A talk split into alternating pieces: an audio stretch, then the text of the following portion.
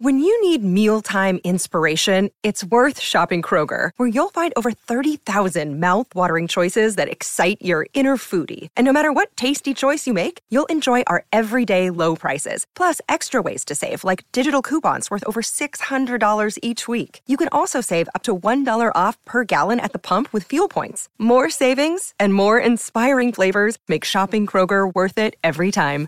Kroger, fresh for everyone. Fuel restrictions apply. Another day is here, and you're ready for it. What to wear? Check. Breakfast, lunch, and dinner? Check. Planning for what's next and how to save for it? That's where Bank of America can help. For your financial to-dos, Bank of America has experts ready to help get you closer to your goals. Get started at one of our local financial centers or 24-7 in our mobile banking app. Find a location near you at bankofamerica.com slash talk to us. What would you like the power to do? Mobile banking requires downloading the app and is only available for select devices. Message and data rates may apply. Bank of America and a member FDIC.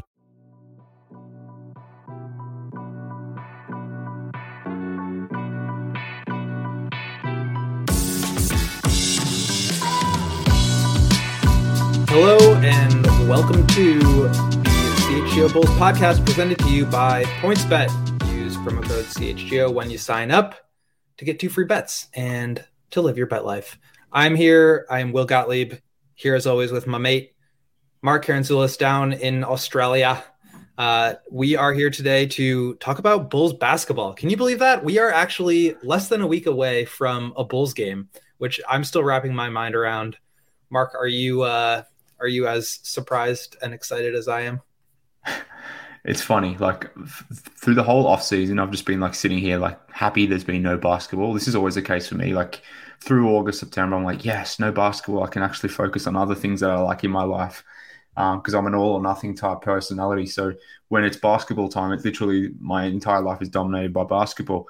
So when I get that reprieve, it's it's actually nice and refreshing, and I actually enjoyed not having basketball. But then the minute it sort of hits you that it's actually here. It's like, oh shit, this is actually awesome. The basketball is back. Forget about anything else I was doing. Let's dive back into Bulls basketball. And that, that's been like the feeling that I've been getting the last few days, I guess, because yeah, we, we are now getting a chance. I, I, think it started at media day. I think that's when it really started for me. Like one, you're obviously seeing the new team. You're seeing the not that the team's necessarily new, given it. No, it's not. It's not team. a new team. exactly, but like, and I was going to say you're seeing them in new threads, so that's not necessarily true either because it's the same old uniform and it, not old uniform. It's a beautiful uniform, so they shouldn't be changing it. But nonetheless, you get my point. Like, you see the team running around in training camp, or yeah, in training camp as you're sort of seeing it in first hand person uh, for us fans like myself online, sort of seeing it all on play out. Like this is when it feels or starts to get or starts to feel real, I suppose, and that's when you start to realize, oh, okay, the malaise that I was sort of going through before, where I was just focusing on other things, like it's time to focus on uh, on Bulls basketball again, and, and that's fun and exciting. So it's actually nice that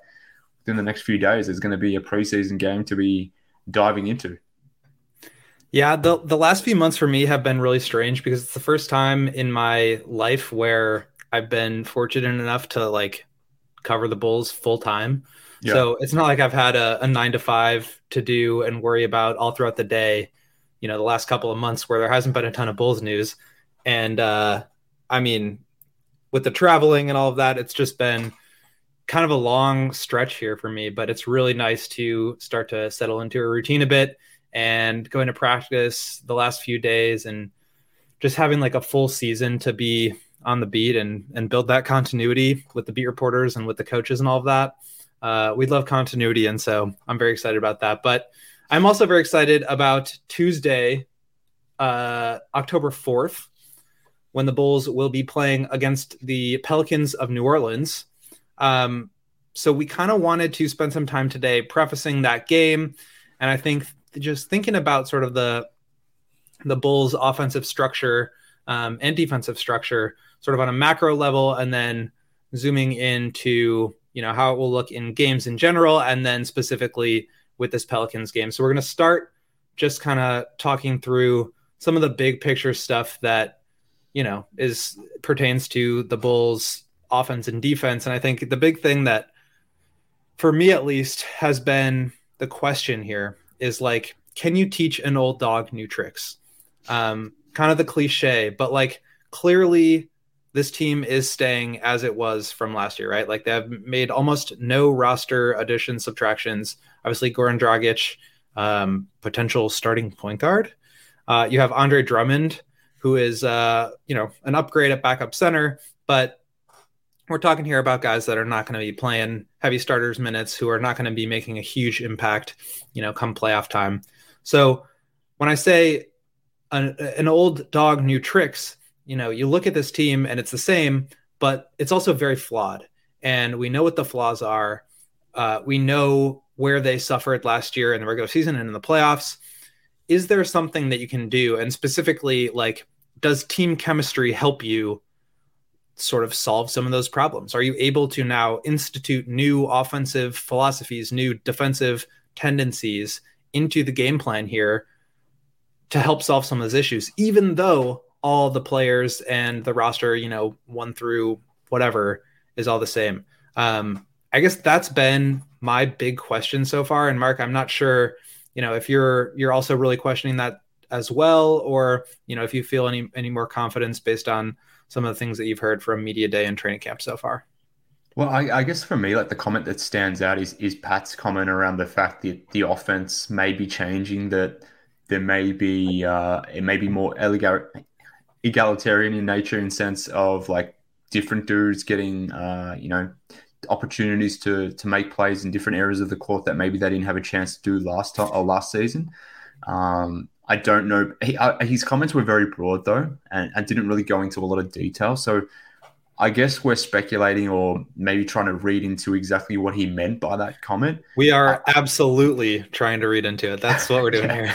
here. Which is problematic in itself because one, it's it doesn't give us much detail, so we we could be taking this a million different ways than maybe what Bill is intending. So that's an issue in itself.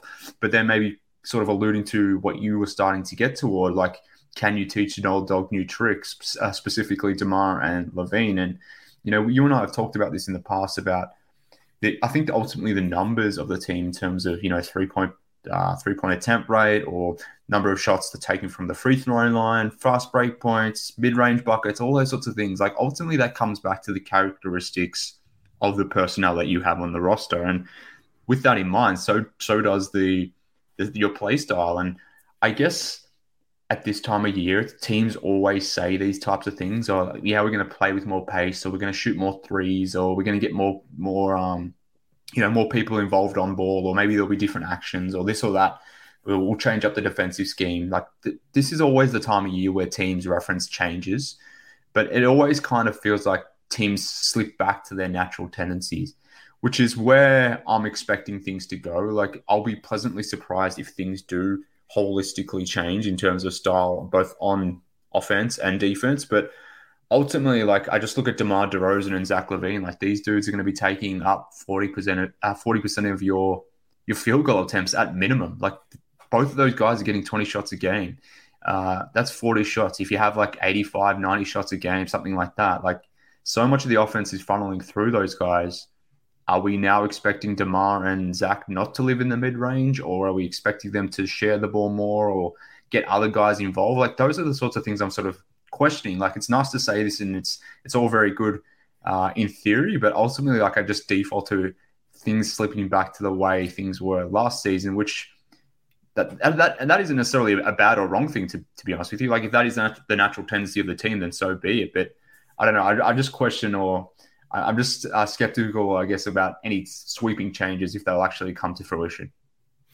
Yeah, I'm not expecting any major changes, but what I am expecting and and really hoping for, to be honest with you, is sort of a departure from the way that they played in the second half, and you know, trying to go back and find some of that magic that they had in the first half of the season. And you may be asking, like, well, how do they do that with Alonzo? You know, it's going to be difficult. I'm not saying that they can't um, or, or, that they they can necessarily do that at, at the same level.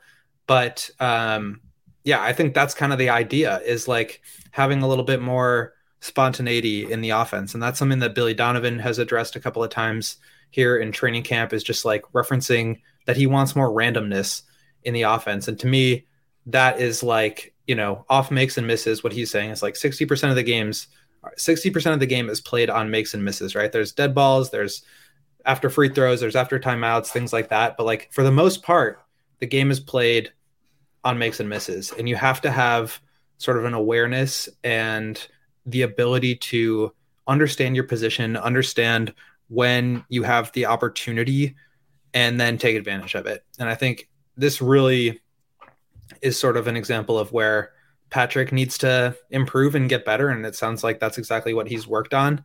But um, I think for for Zach and Demar and Kobe and and all these guys, really, I mean, like they need to take advantage of opportunities. And I think in the second half of last year, specifically, when everybody's three point shot went to shit, and when the only thing that possibly worked for you was Demar, you know, getting the ball at the elbow and making something happen. I just don't think you can live that way for an entire season. And it seems like the Bulls are pretty aware of that. And so what I'm hoping for is a little bit more motion, a little bit more more activity. Ayo has mentioned that he wants to get out, in transition more, and that you know part of the reason why he's put so much work into his body is because he wants to be able to play faster in transition without getting tired. Um, I do think that they're going to try to find some of that magic. I'm not sure, you know, to what extent. Uh, maybe Dragic helps you there, just like wishful thinking. I mean, it seems like he might have a role. Um, I do think that like ultimately the usage the usage percentages will kind of shake out the way that they were last year, but um, hopefully, you know, there are some easier looks in there in the middle that sort of aren't necessarily accounted for in that in that number. Well, I, I, guess I am skeptical then. Like, if the usage percentages grade out somewhat similar, then I, I do question how much things can change. But like, even when things were very Demar centric last season, and, and, I agree with you, like if, if, if the Bulls are going to be very Demar centric, Demar's averaging, you know, 27, 28 points per game, whilst that's probably really good for Demar, I don't know if that's the best outcome for the Bulls. Um, and if, to, if, if they are relying on Demar to carry all of that load going into his age 33 season, like Demar can talk about, you know, uh, you know, father time and, and why do people talk about age and all this sort of stuff and, and be annoyed by that sort of connotation, but like the fact remains, like you shouldn't be asking a dude in year 14, year 14 to be carrying such a load. But if that's where things are naturally going, then the Bulls have a problem. But I guess more generally, like I still think last season when they were Demar centric, they were creating play advantages for other guys to do stuff. But because you're surrounding Demar and Zach with a lot of low usage guys who don't necessarily have a lot of ability to be triple threats, to make a quick, constant read, then that play advantage that's been created, it disappears pretty instantly if you don't make that quick and important read. So, like, it's all well and good to say, um, you know, we're going to be like, take for example, and again, we're reading into Pat's comments. We, we don't know exactly what's going to be the stylistic, a stylistic shift, but you mentioned like a more motion based offense or a, type of offense where the ball is swinging more from side to side. Maybe there's more pick and roll action going on than the initial pick and roll action and it ending with a Demar jumper. Like if, if there's more movement to the offense, then ultimately at some point, if it's not Demar or LaVine, then one of the other three guys needs to be, uh, you know, putting a foot forward in terms of making an affirmative play. Like so.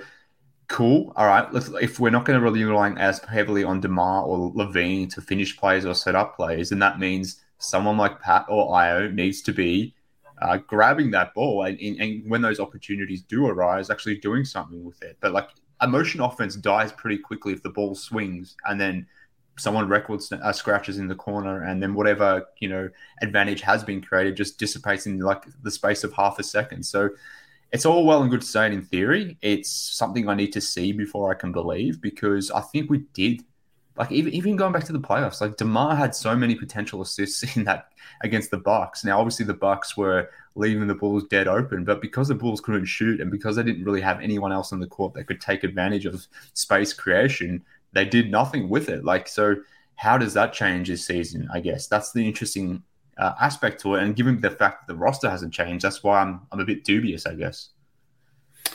Yeah, I think that's you know that's kind of exactly the point that I think Billy has been trying to make with regards to Patrick and his um, ability to step up. Like mm-hmm. that's exactly what he needs to do in order to maximize that. Right? Is mm-hmm. like to take advantage of those opportunities. I think Kobe needs to do the same thing. I think Ayo needs to do the same thing. You know, hopefully we see uh, a shooting shooting from Javonte that's more like the first half last year than the second. Um, you know, these are all things that that need to go right for the Bulls, right? Like you can't just you can't really roll the ball out there and say like let's go do the same thing we did last year um, because we saw what can happen when that goes wrong, right? And that's the second half of the season. But I do think you know having having a summer to work on those things and understand, you know, for Patrick especially like yeah, well, maybe this isn't like the most natural position for me to just like stand in the the corner and wait for catch and shoot threes or attack closeouts or you know cut baseline. But like at least now i know that that's what is expected of me you know? And uh, for him to come into a season understanding that and trying to maximize that role um, i think same is true for Ayo. i think that there is something to be said there about just understanding where they need to to work on those things. That's that's another thing billy kind of mentioned in practice today too was like somebody asked what he had hoped Kobe was working on over the summer, and his response was like, "I'm sure he was like working on all the the stuff that you want him to be working on, right? Like the ball handling, the shooting, the off the dribble stuff, defense, all that stuff. But like at a certain point, that may not be what the team asks of him or needs from him. And I think that that has probably been pretty well communicated at this point to the players of like not only what your role is going to be but how you can best maximize it and mm. there's still going to be growing pains i think with patrick especially but uh, i think there is something to be said for like understanding that going into the season and i think that's kind of the point that you've been trying to make all this time with alonzo is like they're in a position now where they have a full training camp going into this season where they are prepared to play without Lonzo and they're practicing to play without Lonzo and they're game planning to play without Lonzo. And so now you go out and do that. You go out and understand your role within that and you try to go execute it. And it's a make or miss league to your point at the end of the day, but knowing your role and and just it's it's cliche, but like knowing your role and executing your role is like the first step there. Yeah, and look, if they try to replicate what they did with Lonzo, they're going to fail. Like there's there's no replicating that necessarily, or at least completely in one player. Like you can't insert player A, B, C, whoever it is, and expect to just take off like they did with Lonzo because Lonzo is a, a very unique player. That's what makes him interesting as a player to have on a team and why every team would want to play like Lonzo. So if you're going to try to play the way you did with Lonzo without him, you're probably going to fail. So it's it then becomes a situation of all right, we don't necessarily have to do exactly what we did with Lonzo, but what can we do differently now that we've got this opportunity? And and that's how we should be viewing it. Like, yes, it sucks that Lonzo isn't here. Um, he's obviously a very good player, someone we'd rather have than not but it creates an opportunity for others. It creates an opportunity to maybe explore a different play style that may work just as well. Like we don't know that it won't work, for example. Like if you were to insert Ayo into the starting role, or maybe Pat does, does get more on ball reps now because there's less Lonzo and, and, he, and he can sort of sustain that more next to Zach and DeMar, whether it's in starting lineups or closing lineups, then maybe you've found a, a stylistic play – with Pat in that instance that you wouldn't have otherwise found had Lonzo been there, I guess. So, so that's certainly true. Um, but not also like just coming back to Pat and just this whole stylistic change and uh, maybe more motion based offenses or Pat getting more involved in different areas of the floor. Like, again, like I, I will see it when I believe it. Like, I will be very surprised if he's getting a lot, maybe not a lot of opportunities, but you know, even a few opportunities to create as the the pick and roll initiator. But even if that doesn't happen, I don't think that's like really a problem because I still think he could be damn good playing off ball. And like I said before, like in a supercharged uh, Javonte role. And, you know, not to tweet my, to, to my own horn, uh, own horn rather than refer to tweets that I had earlier in the week. But like, if we think back to Pat and the game he had against Clip, the, the Clippers, I think in March of 22, like he was awesome off ball in that game where he wasn't hesitant. The ball swung to him. He made a, a, quick and decisive play straight away and took advantage of the creation that, you know, a DeMar or a Caruso or whoever had created for him, whether it's in spot up opportunities, whether it was um, cutting baseline. So, like, I still think there's a lot of opportunities within the offense for things to still be very DeMar and LaVine centric. But if that is the case, then other dudes need to work off ball and get into spaces and to you know use those spaces that Demar and LaVine create rather than they're just sort of standing around and hoping the ball swings to them. I think I think you can still be a you know a Demar or LaVine ISO heavy team and still you know uh, I guess you know still still get great outcomes for guys like Pat Ayo, even Vooch, Caruso. Like these guys want to move the ball. They want to pass the ball to guys that are moving baseline or cutting through. The, it's easier for the them when they're doing that of course, like if if Vooch catches the ball as the roll man and you know has his back to the basket, turns, he's doubled. If he's double teamed or Demar's double teamed, and someone's come a, a, across from the corner onto Vucevic, the guy who's in the corner is sort of open. Like, yeah, Vooch can spot or, or kick that out to the spot up um, guy in the corner, but like. If that guy in the corner just cuts baseline, Vooch is going to find that dude every single time because he's one of the best passing centers in the NBA. Like he and Javonte had a real nice connection. So like, why can't Pat do that? Like these things exist. Lonzo, with with or without Lonzo, whether it's a Demar uh, heavy offense or not, like that, these things still need to exist regardless. And I think the Bulls just need to rely on that a little bit more. Uh, 100% agree with you. I think it's about how do you incorporate that into sort of the confines of the system. They're not reinventing the wheel here. Like when you have Demar on your team, you're going to have to play you know within some percent of standard deviation of what that is right? Like you can only do so many things with demar because he's he's as good as he is he's limited. He's not you know somebody who can stand in the corner and and shoot threes or you know run off screens like steph curry. Like that's just not in his game. So you mm-hmm. maximize that and i think a lot of that is on patrick and Ayo and kobe and javonte and Derrick Jones and all these guys who need to sort of maximize their own role to optimize what DeMar can do. Um, before we move on here to talk about some of the point guard stuff, I just wanted to bring up that I actually asked Billy about, you know, whether the Bulls would be putting the ball in Patrick's hands to run pick and roll, basically. Um, and he said sort of what we've just been talking about, you know, like um, that he needs to, that they're not necessarily going to like feature him a certain amount of times per game. Like that's not really how they look at it. Um, mm-hmm. But like the and sort of like the game dictates how you make those reads, right? And I think yeah. that speaks to the fact that they want a little bit more read and react. That they're the ball might be moving a little bit more, but it's not like they're you know standing on the sideline calling, "All right, Patrick, spread pick and roll. Here you go." Um, yeah, yeah. I think they they believe in his ability to do that.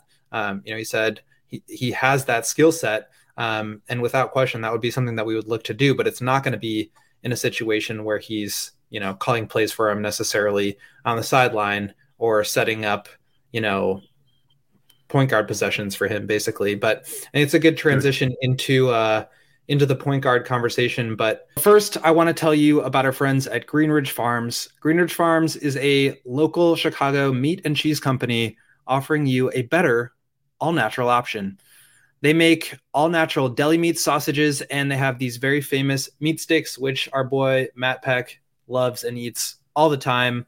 Uh, you can bring them to tailgates, happy hour, put them in school lunches, whatever it is. They are delicious and packed with 16 grams of protein per stick. Great for post workouts um, and anything like that. Uh, they come in chicken, black forest beef, and flavors like jalapeno cheddar and spicy chili. Um, they're really good. You should give them a try. And right now, if you order some at greenridgefarms.com, uh, if you order any three meat products and include a pack of meat sticks in your cart, those meat sticks will be free simply by using the promo code CHGO at checkout. So use promo code CHGO when you check out at greenridgefarms.com. You can get three free meat stick products when you make an order. So definitely don't want to miss on that offer. No, most certainly not. And will I, th- I think you know listeners of this podcast also certainly won't want to miss out on what uh, Game Time have on offer for them. So for those that aren't aware, Game Time is the hottest new ticketing site that makes it easier than ever to score the best deals on tickets to sports, concert, and shows. Uh, I don't know if there's any uh, Bears fans in here, but where, where, uh, well, where are the Bears playing? They're playing in New York or in Chicago this weekend. I should know this I, as a big Bears fan. I, I have no idea. Well, wherever it is, irrespective of the location, uh, they are playing the game somewhere. I'm assuming on a Sunday. So if you're intrigued by that notion and want to go watch, they're the in New York. Giants, all right. Well, if you want to head over to New York, if you're in New York, or if you're in Chicago and want to get to New York, if you need some last minute tickets, jump on the Game Time app and and can score yourself some last minute some last minute tickets. And the fantastic thing about Game Time app, uh, the Game Time app rather, is not only can you get you know amazing tickets to sporting events like Bears Giants that's actually happening this Sunday in New York, or you know concerts or baseball games or you know just general shows more more more generally, I guess. Like Game Time is the app to, that you should be using to uh, to get your hands up to on, on those tickets. And you, William, you people listening can save up to 60% off when they do so. What an amazing offer that is. Um, so if you want yourself, uh, want you want to get your hands on last minute tickets, Game Time is the app to use. Uh, if you want to do that, if you want to support CHGO, if you love CHGO, then you're going to love Game Time. I can assure you of that. And the best way to support us is by buying your tickets through the link in the description. Use that wherever you're listening to, whether this is on YouTube, whether you're on um, you know Apple, Spotify, the link to the description or the link to the game time rather will be in the description of this episode of the podcast. You can join over 15 million people who have downloaded the game time app and score yourself the best seats to all your favorite events, like the Bull, uh, like like Bears Giants, or even even Bulls. Like people can go to Bulls games now. They can jump onto the Game Time app and screw the Bears. Why would you want to go to a Bears game? Go to a Bulls game. Use, use Game Time to go to a Bulls game. Bulls Pelicans. You got Bulls Toronto, Bulls Nuggets, Bulls Milwaukee. All these preseason games are coming out. Yeah, use use the Game Time app, people. And when you do, you can bring your meat sticks because Greenridge Farms. Um, but as we transition here into sort of more basketball related conversation, and specifically, I think as we kind of talk about um, you know, operating the offense, running the offense. That's clear clearly the job of the point guard. And, you know, a lot has been made so far of who will be the starter. Uh, Billy has not really formally announced anyone. He's looking more into like combinations, like lineup combinations and rotations and things like that, than necessarily who's out there to start. Um, I'm starting to think that Dragic might be the guy, which you know you can feel oh any boy. any kind of way about, but oh uh, certainly certainly the defense will suffer. But like, I think you know, like I said, we can we can sort of like have a discussion about who we think it should be, but like, what do you think should they be looking for in that rotation, especially with the starters? Like, um, less about like who specifically and more about like what kind of skill set maximizes that position, sort of based on what we're talking about here with regards to you know, a more flowy, motiony offense, like finding opportunities within, you know, what the the confines of what the Bulls are trying to do, given that you know most of the possessions will run through Demar, Zach, and Vooch. Well, you said not to mention a specific person, but like I think it goes hand in hand because Dragic is exactly the type of person who I wouldn't want starting at point guard. not because he's Goran Dragic, but because of his skill set and just like how that fits with the starting guys. And as you noted, like if if things are still going to run through Demar and Zach, then I don't think it makes sense to have a, a point guard starting next to them who one isn't very good defensively, is old, not the greatest of three point shooters, and he's probably best when he has ball in hand and operating in pick and roll as the lead guard. So in that sense, like to me, like Dragic makes perfect sense as the backup point guard with you know Ayo next to him, or you know those two effectively running tandem point guard. Even with Kobe, to be honest with you, like if you want to talk about a motion based or uh, an offense that has multiple guys creating, like the second unit is a really good example where that makes sense for me. Like you could have possessions where Goran, uh, Ayo, and Kobe are all having a shot at that. But um, yeah, for me, like stylistically, we've talked about the, the macro side of things in terms of how the Bulls should be trying to maybe shift things. But in terms of if we want to narrow that down to a, a position, specifically point guard here, like I think you need a de- defense oriented oriented guard, someone who doesn't need the ball in hand, and someone who can play off your your key lead guys in that starting unit, or more maybe more importantly, the closing unit. So that's why I just don't understand how Goran Dragic could be an option. You floated the idea there, William, and it raised my eyebrows somewhat. And I'm wondering, like, is this you speculating? Is this you hearing something or seeing something at, at practice? Like, has he been um, training or uh, performing or, you know, running more sets with, with the starters? Like, what, what is giving you that inclination? Can you tell us, or are you just merely speculating based on, you know, I don't know what, maybe that you can tell us?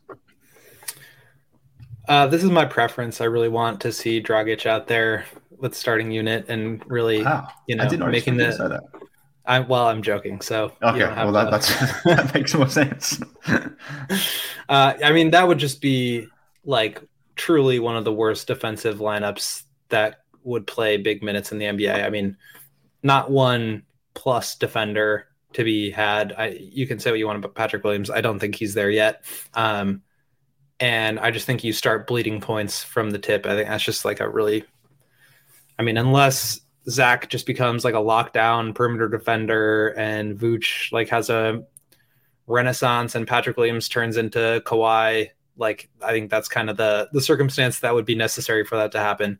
I do think Dragic will play and, and have a role, but I, I say that mostly because that's kind of the first like when Billy was asked about it at media day, who's going to be the starting point guard, he like spoke. He first mentioned Dragic, spoke about him for like two or three minutes, and then like mentioned Ayo, and like mentioned Caruso. So I think that's just kind of like the way that he's leaning right now. Um, t- pure speculation, but that's kind of my opinion about it. Uh, I still feel the same way as I did last time we talked about it, which is like, let's not overthink things. Like you play the best player, you play the guy that can defend the best to help offset some of the the struggles that you have uh, uh in the rest of that lineup. You still have somebody who can like bring the ball up the court and just like get it to Demar where he likes to operate. I think it's kind of a, a no brainer that you would want Caruso in there. Um, I do worry a little bit about his minutes and just like not overburdening him, um, you know, playing just too much and being like the entire defense without Lonzo in there. So I don't want to like overdo it with him, but I think certainly he'll be closing games. Uh, that's clearly the best lineup out there. And so I, I think by using that same logic, you'd want to get out to as good a start in the game as you can.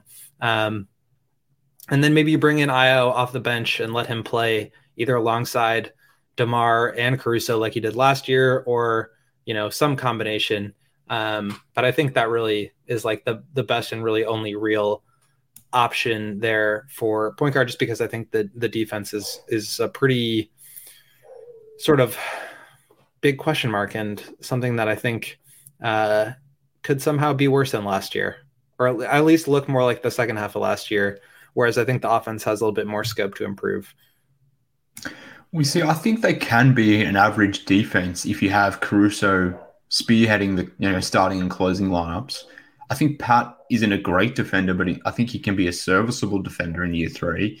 And then so long as Pat and and Caruso are you know able to use well in Caruso's instance his IQ and, and in Pat maybe he's just pure raw athleticism and the fact that he is a really good weak side help defender, maybe less so on ball. Like he, he's he's, he's good as a, an off ball defender like if you compare those dudes with Vooch and just allow Vooch and Demar and LaVine like that extra split second to to make a rotation or to not get lost, then I think you can build at least like the 15th, 16th, 17th best defense in the NBA. And that's fine so long as your offense is like top 10, 12, whatever it might be. Like you, that's a reasonable outcome. So I think that's fine with me. Like you have to have Caruso in for that reason. But if you go Dragic and like that's where Billy's thinking with this, then – I don't know. That's a test of ideals for me because I'm very much against the idea of anyone like Dragic starting next to DeMar and LaVine and, and Vooch, to be honest with you. Like, that just is extremely problematic. And why that is a test of ideals for me is I'm maybe Billy Donovan's biggest fan amongst Bulls fans. I love the man. I wish he was my father. But, like, that will make me question things if, if he goes Dragic. So I guess my question, and something I noted down here is, like, should the Bulls be using this this preseason campaign as a bit of an audition to sort of run with different looks at point guard to to get a sense and feel of how things should or shouldn't be, rather than just assuming whether it's Caruso, whether it's Dragic, whether it's Ayo, just going with that dude just straight from the jump and carrying it over from all four preseason games and into the regular season? Like, should they be affirmative and say, yes, this is our dude, this is who we're taking into preseason, he's our starting point guard, he's going to start into the regular season and be solid in that? Or should they do it like they've done in years past with like Coby and Satoransky, whereby they use preseason and, and training camp as a bit of a, a testing ground to sort of give these all three or four of these guys a chance to sort of win that role? Like, what is more preferential in that? Because I, I, think there is pros and cons to both approach. I want to know uh, what you would do if Billy played Dragic, Drummond, and Vooch all in the same lineup. What would you? that would be tough.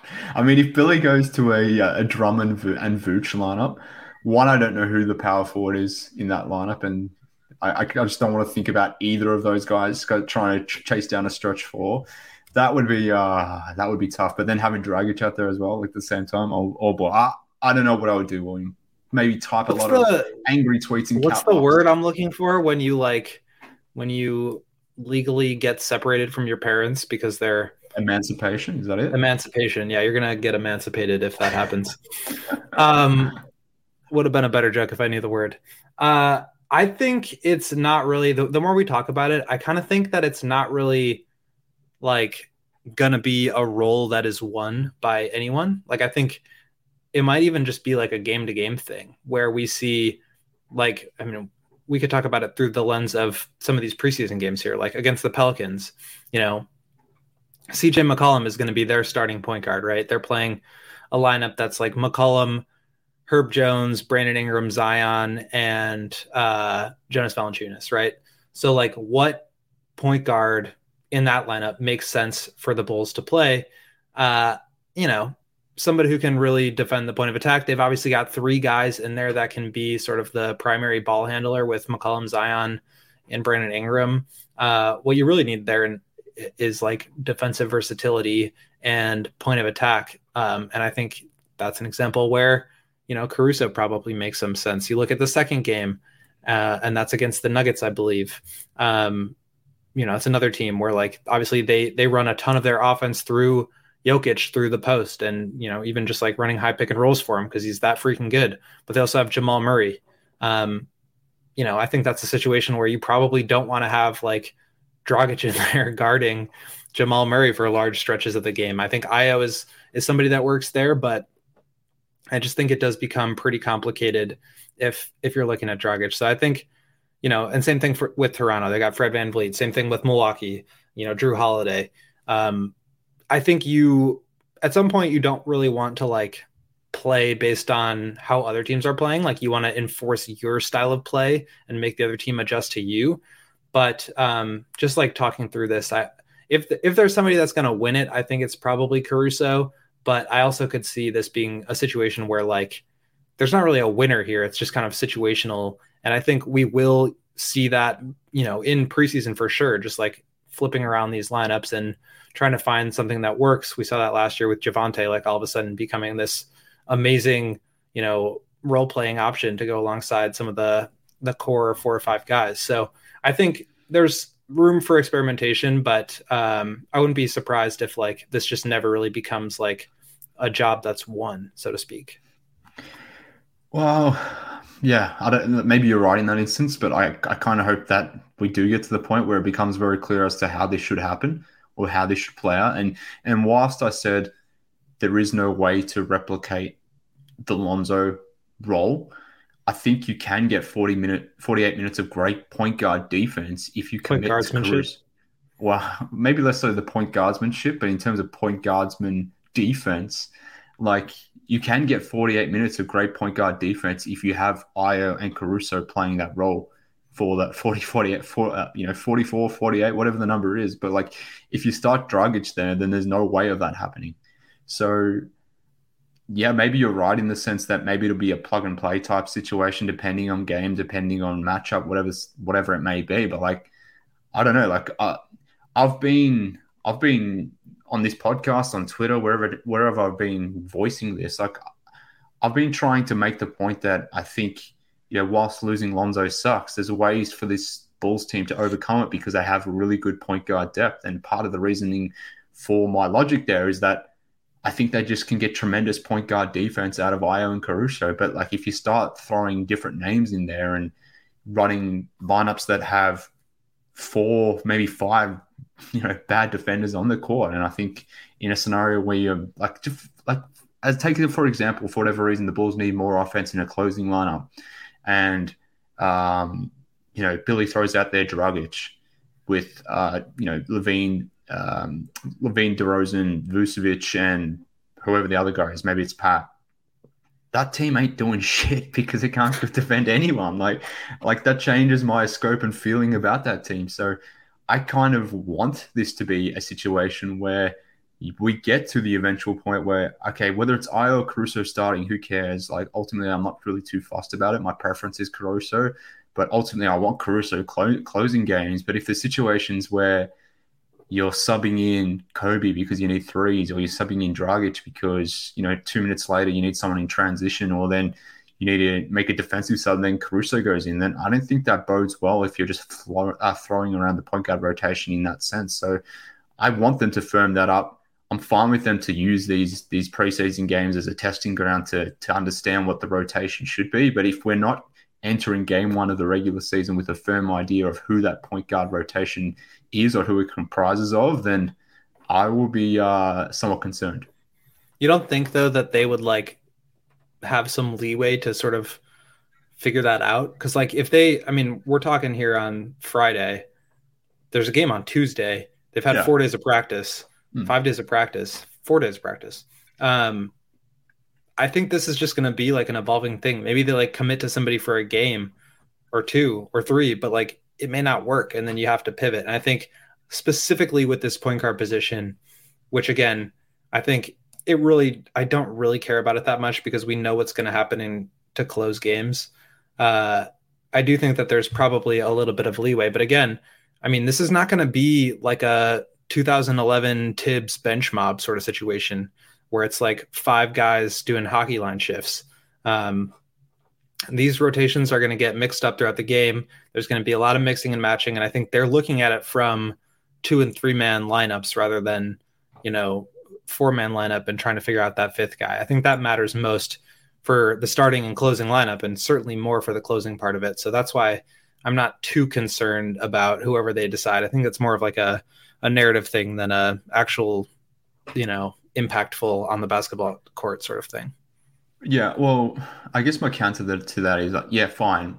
Use preseason to to to mix and mash, find out who that fifth guy should be. Maybe depending on who those other four guys is, that then that determines who the fifth guy is. But use preseason to do that. Use the next couple of weeks to do that. But the first month for the Bulls in this upcoming 22-23 season is very very difficult. It's you know, it's almost the opposite of last season, whereby the schedule for the Bulls in the first half was a bit light on, and then obviously it got really tough in that second half, which was not ideal given the injuries the team had um, during the second half of last year. Whereas this year, going into into the new season, like they're playing Miami first game. They've got back to back against the Raptors. They play the uh, the Celtics on multiple occasions. They've got the Sixers in there, and I'm not sure if I mentioned the Bucks, but they've got the Bucks in there too. So like they're coming up against some really good Eastern Conference teams really soon. So like I don't think you can be afford to be in a position where you're sort of mixing and matching and trying to find out line lineup combinations or testing certain dudes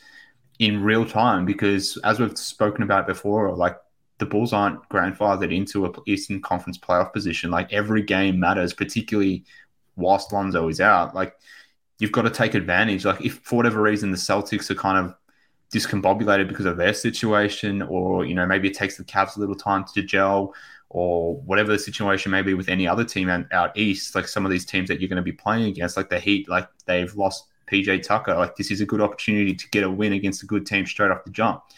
Don't don't waste that opportunity to get that W, but also don't you know lose that game because you've, you're you're trying to I don't know, play around with the point guard position. Let's let's try to settle something in, settle into something heading into the regular season. And okay, fine, if you need to mix and match here on, on occasion, okay, but I don't want them doing that, you know, game to game or trying to work that out during the first month of the season. I ultimately want them to have a firm position on this heading into the regular season, then testing that for a, a 10 to 15 game stretch in the season. And, and at that point, if it doesn't work, okay, try something different. But if you're going into the into the season like wanting to rotate this continuously, then I, I do think that's an issue. Yeah, fair enough. Um, I want to talk a little bit more about like expectations um, for the preseason in general. I mean, we're starting up here pretty soon, and then you know more specifically about the Pelicans game that's on Tuesday. But first, Mark, will you tell the people about your friends at FOCO? Yes, I can. Okay, I will. I will. I love my friends at FOCO. Um, for those of you who don't know who FOCO are at this point, like, I mean, what are you doing more generally? But for those that aren't aware, uh, you're already getting the best coverage in terms of sports coverage from us here at CHGO. If you want to get the best fit, if you want to be fitted out, as well as we cover your favorite sports teams, if you want to be dappered up in your favorite sports teams, whether it's in hoodies, whether you want to grab some slippers, some bobbleheads, or anything in between, FOCO has so much merch up on their website. I most certainly suggest people go check out their website. And I mentioned this last week, but like I'm trying to be more minim- minimal in my life lifestyle going forward, William. Uh, and I'm doing. I can see with the sleek blue sweater. I like it. well, I don't know if that's necessarily um, being very minimal, but I'm just trying to get rid of possessions that I don't need. Like I'm just trying to evaluate everything on a want versus need basis.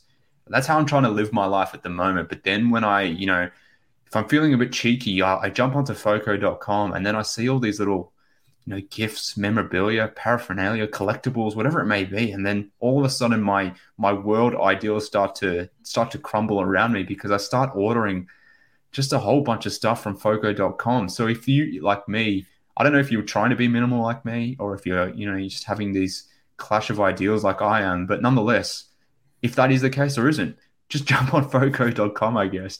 Use promo code CHGO to get 10% off all non pre sale items. And don't take it from me because, you know, I am a bit of a, I, I guess I, I can fall down this rabbit hole of buying a whole bunch of memorabilia, but jump on the website. Just do me that one favor. And I guarantee, I guarantee you, once you do, you'll find something, not just one thing, probably five different things that you'll want to get on there. Um, and I know William, you're, you're, you know, we're approaching Christmas soon, and I'm sure you're, you're, you're lining up a Christmas gift for me and sending out, sending that out here from from Foco.com to Australia. So I'm sure you're going to be using promo code CHGO to get me 10% off in that instance. But for those listening in as well, like for you, for others, if you want to grab some awesome Christmas gear, Foco.com, friends, that's where you're going to go. Uh, like I said, promo code CHGO, 10% off on all non pre sale items. Love it. Um, all right, so Mark, what are you what are you looking for? What are you expecting out of the Bulls in in this preseason and specifically against the Pelicans? Well, I think more more generally, like I'm actually quite. I'm actually like this is a tough slate of preseason games, and, and, and maybe it won't ultimately be because like preseason games, maybe teams are half-assing it and not necessarily putting their best foot forward. But like the Pelicans, the Nuggets, Toronto, and Milwaukee, like I expect them all to be playoff teams in their respective conferences. So the fact that the Bulls are getting four really good teams from the jump, I think probably serves them well. And that, and as I mentioned before, like the fact that they're getting or have a really tough first month of the season to have that sort of start now in preseason and, st- and start ramping up against real competition, I think that's actually good for the team. And specifically for like the, against the Pelicans, like this team is kind of the antithesis of what the Bulls do. Like I'm very interested to see what Zion looks like. Um, I want to see how the Bulls. I cannot like wait Zion. to see Zion. I uh, love of, Zion. Of course, everyone does, but like more generally, like why that's very interesting to me. Like part of what you know, one of the storylines of last season was the Bulls' lack of rebounding outside of Vucevic, and something the Pelicans are freaking amazing at is getting on the offensive glass with Zion and, and Valanciunas and just burying teams from that point of view and creating second second chance opportunities. And that can potentially be a weakness for the Bulls, particularly if they choose to go smaller.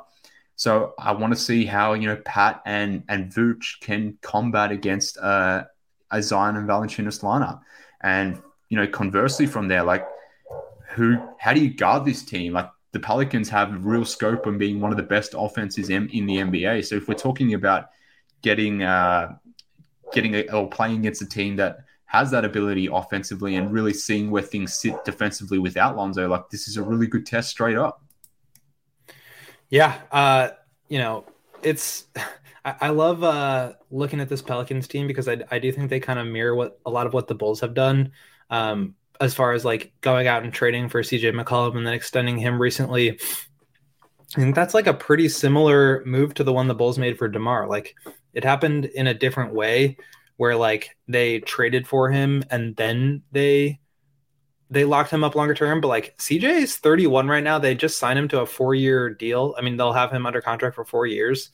Um, and also traded a first round pick to get him that was an interesting move, and it clearly worked out in the second half of the season. Um, kind of a kind of a mirror image sort of season of what the Bulls had in terms of like starting off pretty slow, making this splashy move, and then really turning on the Jets and putting on you know a great stretch run, and then and then playing the Suns really close and winning two out of that out of that first round series. So um, they kind of did just win one more game than the Bulls in in the playoffs. It's like I think the, the, the perception of that team is totally different now heading into the season, and I think in some ways that's totally fair. You want to you you sort of project out based on how you've most recently looked, but I think um, you know, especially with Lonzo, and I know we haven't really talked about him at all today, but like you know, some of this some of this news is giving me some optimism with him, and if they can just kind of like tread water until he's able to come back, and and if he does,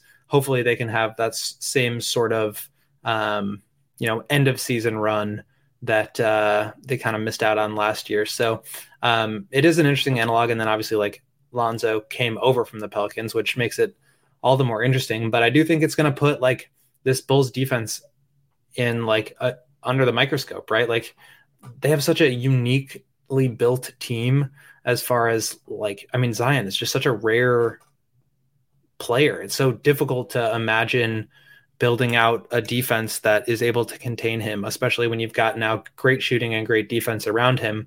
They obviously still play big, but they're going to be mixing and matching lineups. So it's a very interesting group that they have.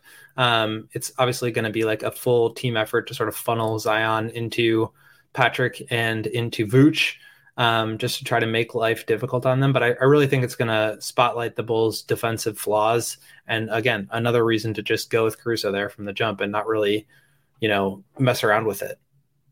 Yeah, I think you kind of have to because, like, I'm just thinking about their roster. Like, you know, Zion's problematic regardless. I'm assuming Patrick Williams will get that matchup. He's played on him before um, when they when they have matched up, which is probably only once or twice, given they both had obviously pretty big injuries in their their, their young careers. So I'm assuming Pat gets Zion. There's no really other option for the Bulls in that instance. But like, you have like, who guards Brandon Ingram? Who guards uh, you know uh, CJ McCollum? Like that's a really interesting situation. So I mean, um, one of Demar or Zach is going to have to guard Brandon Ingram, I'm assuming, because you will want to put Caruso on CJ McCollum because I, I don't I don't think you know a Dragic, for example, could stay with a CJ McCollum. Maybe in that instance as well, one of uh, you know whoever's not guarding uh, Brandon Ingram, maybe they grab uh, Herb Jones.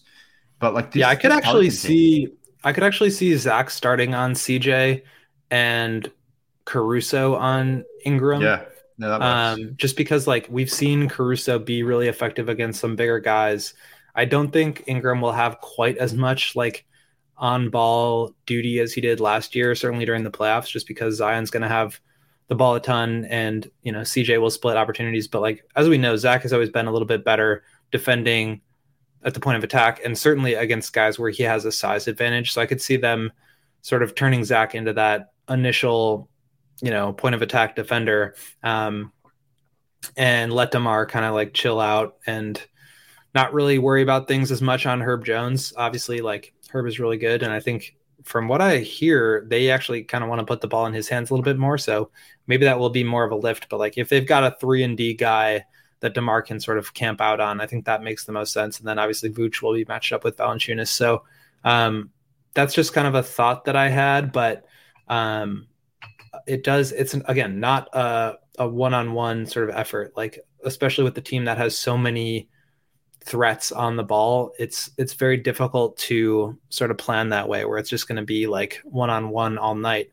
They're going to have to like do some like corralling to try to you know force jump shots or uh, keep Zion out of the paint because like he's just a wrecking ball. He just gets in there and it collapses everything. And if you send too much help, then they've got some guys that can shoot their way out of it. What's going to be really intriguing, like, is how they specifically guard lineups. Like, are the Bulls going to switch in any lineups? Like, the because the Pelicans are all huge and they all can do stuff on ball. Most of them, maybe maybe not Herb Jones, but maybe he does have that scope in you too. But like, for example, if you're running a a McCollum Zion pick and roll or or an, a, an Ingram Zion pick and roll, like, are we switching that? Like, is Pat going off Zion in that instance? Like uh, uh, you know, if Caruso is guarding Ingram, does he then switch on to Zion, or and is that like problematic from Caruso potentially picking up fouls in that instance, or you know, are you switching pick and roll when when CJ is on ball? Um, they they create a lot of problems in that sense. So uh, it'd be interesting to see how the Bulls just guard them. You know, it's it's we can we can assign one on one matchups, but ultimately they're not going to be in one on one on one matchups all the time whether that's because of pick and roll action and having that situation where you may be having to to force a switch. But like I said before, like the Pelicans are an amazing offensive rebounding team.